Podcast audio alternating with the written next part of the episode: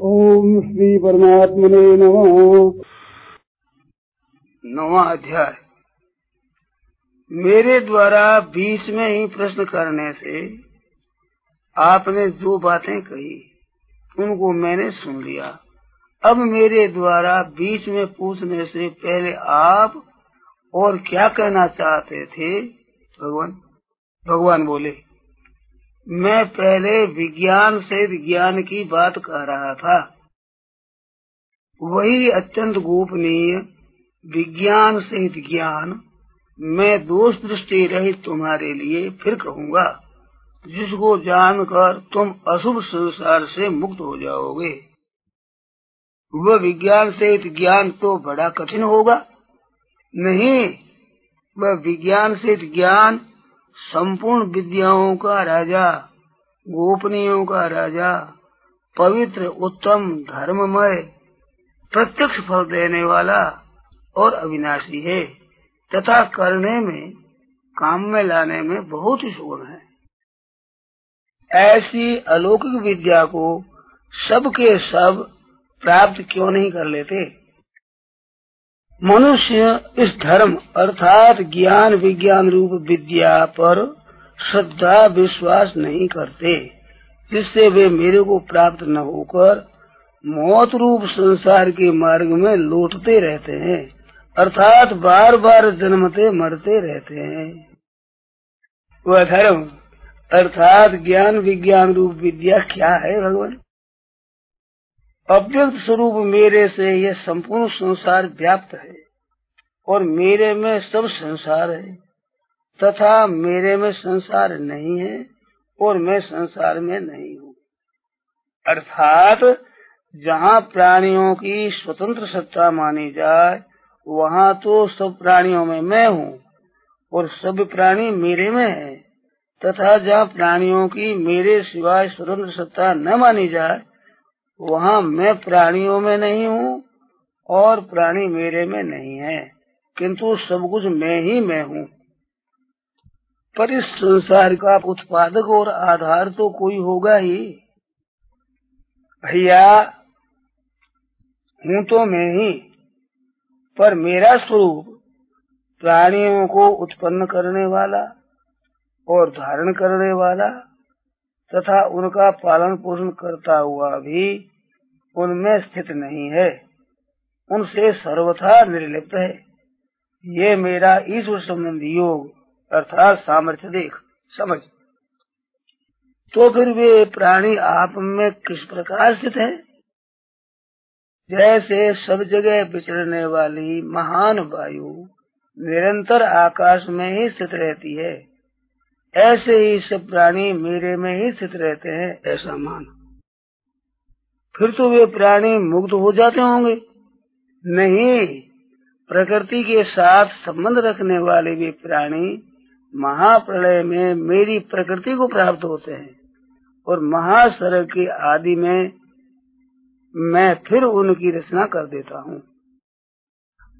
आप उनकी एक ही बार रचना करते हैं या बार बार जब तक वे अपनी प्रकृति अर्थात स्वभाव के परवश रहते हैं, तब तक मैं अपनी प्रकृति का आशय लेकर उनकी बार बार रचना करता ही रहता हूँ। जब आप बार बार रचना करते हैं, तब आपका उन कर्मों के साथ संबंध रहता होगा भगवान। नहीं, मैं उन कर्मों से उदासीन की तरह सर्वथा निर्लिप्त रहता हूँ। अतः वे कर्म मुझे नहीं बांधते। तो फिर आप सृष्टि की रचना किस तरह से करते हैं? वास्तव में तो मेरी अध्यक्षता से मेरे से सत्ता स्फूर्ति पाकर प्रकृति संपूर्ण चर अचर प्राणियों की रचना कर रही है। इसी हेतु से, अर्थात मेरी अध्यक्षता के कारण ही संसार में विविध परिवर्तन हो रहा है। आपकी शक्ति से संसार में सब कुछ हो रहा है, फिर भी लोग आप पर श्रद्धा क्यों नहीं करते? मूल लोग मेरे संपूर्ण प्राणियों की महान ईश्वर रूप परम भाव को न जानते हुए मुझे साधारण मनुष्य मानकर मेरी अवज्ञा करते हैं। वे मूड लोग किस तरह के होते हैं भगवान? वे मूड लोग आसुरी, राक्षसी और मोहनी प्रकृति का आश्रय लेने वाले होते हैं और उनकी सब आशाएँ, सब शुभ कर्म और सब ज्ञान व्यर्थ होते हैं। अर्थात उनकी आशाएँ, कर्म और ज्ञान सत्य देने वाले नहीं होते फिर आप पर श्रद्धा रखने वाले कौन होते हैं भगवान? जो मुझे संपूर्ण प्राणियों का आदि और अविनाशी मानते हैं वे मेरी देवी प्रकृति, अर्थात संपत्ति का आश्रय देकर अन्य भाव से मेरा भजन करते हैं। आपका भजन करने वालों के क्या लक्षण होते हैं? निरंतर मेरे में लगे हुए दृढ़ प्रति पुरुष, भक्ति पूर्व मेरे नाम का कीर्तन करते हैं, मेरी प्राप्ति के लिए यत्न करते हैं और मेरे को नमस्कार करते हुए मेरी उपासना करते हैं। आपकी उपासना करने वालों का और भी कोई प्रकार है भगवान? हाँ है। कई ज्ञान यज्ञ के द्वारा अभिन्न भाव से मेरी उपासना करते हैं और कई अपने को पृथक मानकर तथा विश्व को मेरा स्वरूप समझकर मेरी उपासना करते हैं। विश्व की उपासना, आपकी उपासना कैसे हुई भगवान? मैं ही यज्ञ क्रतु स्वधा औषध मंत्र घृत अग्नि और हवन रूप क्रिया हूँ। मैं ही जानने योग्य विधि, पवित्रता, ओंकार, ऋग्वेद, सामवेद और यजुर्वेद हूँ। इस संपूर्ण जगत का पिता धाता माता, पितामह, गति, भर्ता, प्रभु, साक्षी, निवास, आश्रय, सूर्य उत्पत्ति प्रलय स्थान, निधान और अविनाशी बीज भी मैं ही हूँ। मैं ही सूर्य रूप से तपता हूँ, जल को ग्रहण करता हूँ और फिर उस जल को वर्षा रूप से वर्षा देता हूँ।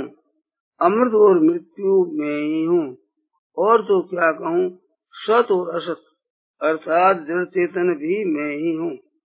जब विश्वरूप से सब कुछ आप ही है तो फिर आपको छोड़कर मनुष्य देवताओं की उपासना क्यों करते हैं? नश्वर सुख भोग की इच्छा से ही सोमरस का पान करने वाले स्वर्ग के प्रतिबंधक पाप से रहित हुए मनुष्य तीनों वेदों में कहे हुए यज्ञाधिक सकाम शुभ कर्मों के अनुष्ठान द्वारा इंद्र का पूजन करते हुए स्वर्ग की याचना करते हैं। फिर वे पुण्य के बल पर विशाल स्वर्ग लोक को जाते हैं। वहाँ देवताओं के दिव्य भोगों को भोग कर पुण्य क्षीण होने पर पुनः मृत्यु लोक में आ जाते हैं। इस तरह वेद त्रयी का आश्रय लेने वाले सकाम पुरुष बार बार जन्मते और मरते हैं। यह दशा तो सकाम भाव से वेद त्रयी का आश्रय लेने वालों की होती है।